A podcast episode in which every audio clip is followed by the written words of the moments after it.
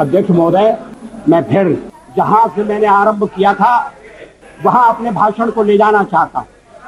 देश में ध्रुवीकरण नहीं होना चाहिए। न सांप्रदायिक आधार पर न जाति आधार पर न राजनीति ऐसे दो खेमों में बटनी चाहिए कि जिनमें संवाद न हो जिनमें चर्चा न हो देश आज संकटों से घिरा है। और ये संकट हमने पैदा नहीं किए।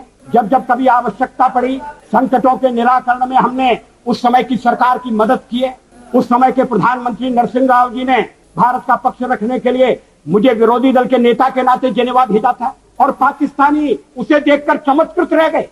उन्होंने कहा कि ये कहाँ से आए क्योंकि उनके यहाँ विरोधी दल का नेता ऐसे राष्ट्रीय कार्य में भी सहयोग देने के लिए तैयार नहीं होता, वो हर जगह अपने सरकार को गिराने के काम में लगा रहता है।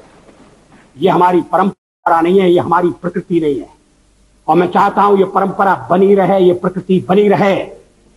सत्ता का खेल तो चलेगा, सरकारें आएँगी, जाएँगी, पार्टियाँ बनेगी, बिगड़ेंगी, मगर ये देश रहना चाहिए, इस देश का लोकतंत्र अमर रहना चाहिए। पचास साल में हमने प्रगति की है, इससे कोई इनकार नहीं कर सकता। चुनाव के दौरान वोट मांगते हुए, सरकार की नीतियों पर कठोर से कठोर प्रहार करते हुए, और पुरानी सरकार की नीतियों में आलोचना करने के लिए लायक बहुत सामग्री थी। हर जगह मैंने ये कहा कि मैं उन लोगों में से नहीं हूँ जो 50 वर्ष की उपलब्धियों पर पानी फेर दे ऐसा करना देश के पुरुषार्थ पर पानी फेरना होगा। ऐसा करना देश के किसान के साथ अन्याय करना होगा। मजदूर के साथ जाति करनी होगी। आम आदमी के साथ भी वो अच्छा व्यवहार नहीं होगा। जो सवाल आज मन में उठता है और उठना चाहिए, आज़ादी को 50 साल होने आए। हम जयंती मनाने जा रहे हैं। आज देश की स्थिति क्या है? हम पिछड़ क्यों गए? प्रगति की दौड़ में जो देश हमारे साथ आज़ाद हुए थे, वो हमसे आगे बढ़ गए। जो देश हमारे बाद जन्मे थे, वो हमें पीछे छोड़ गए। दुनिया के गरीबतम देशों में हमारी गणना है। बीस फ़ीसदी से ज़्यादा लोग गरीबी की रेखा के नीचे राष्ट्रपति महोदय के अभिभाषण में गाँव का उल्लेख है या पीने का पानी नहीं। हम प्राथमिक शिक्षा अनिवार्य नहीं कर सकते। लड़कियों की शिक्षा की उपेक्षा हो रही। लड़की का जन्म लेना तो इस देश में अभी तक एक अभिशाप है।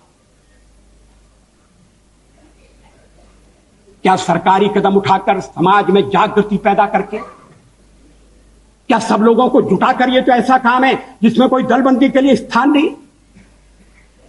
हम देश का नक्शा नहीं बदल सकते थे देश में साधनों की कमी नहीं। और साधनों की अगर कमी है तो उसको ठीक ढंग से प्राप्त किया जा सकता है, साधन बढ़ाए भी जा सकते हैं।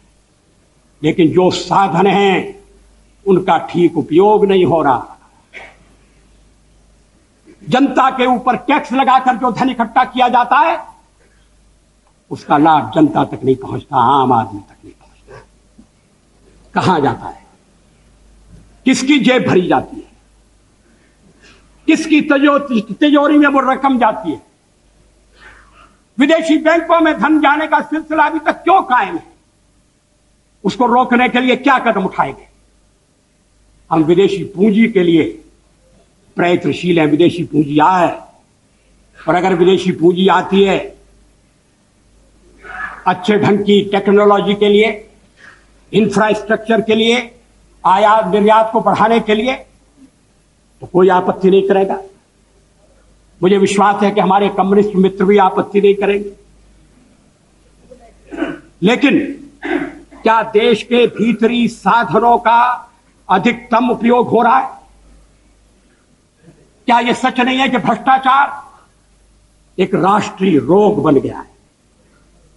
मुझे याद है, स्वर्गीय राजीव गांधी ने एक भाषण में कहा था कि मैं दिल्ली से एक रुपया भेजता हूँ, मगर जहाँ रुपया भेजता हूँ, वहाँ पहुँचते पहुँचते उन्नीस पैसे रह जाते मैंने उनसे कहा कि ये चमत्कार कैसे होता है? बहुत कर कहने लगे कि जब रुपया चलता है तो घिसता है।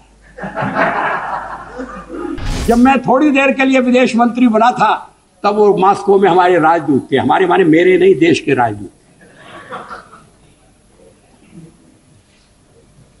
और उस समय से हम, और सतहत्तर में भी, एक इमरजेंसी के बाद देश में परिवर्तन आया था। आमूल परिवर्तन आया था। बड़े बड़े स्तंभ ढह गए थे। तंबू उखड़ गए थे। वर्षों से सत्तारूढ़ दल लोगों का विश्वास खो चुका था। उस समय भी विदेश नीति आम सहमति के आधार पर चली थी। मुझसे एक विदेशी राजनीतिज्ञ ने पूछा था कि विदेश मंत्री महोदय, आप जहाँ बैठते हैं वहाँ क्या परिवर्तन हुआ है? साउथ ब्लॉक में क्या परिवर्तन होने वाला है? मैंने कहा, मंत्री बदल गया है और कोई परिवर्तन होने वाला नहीं।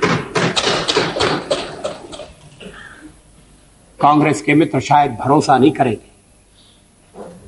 साउथ ब्लॉक में नेहरू जी का एक चित्र लगा रहता था। मैं आते जाते देखता था। नेहरू जी के साथ सदन में नौक झोंक भी हुआ करती थी। मैं नया था, पीछे बैठता था। कभी कभी तो बोलने के लिए मुझे वॉकआउट करना पड़ता था। लेकिन धीरे धीरे मैंने जगह बनाई, में आगे बढ़ा।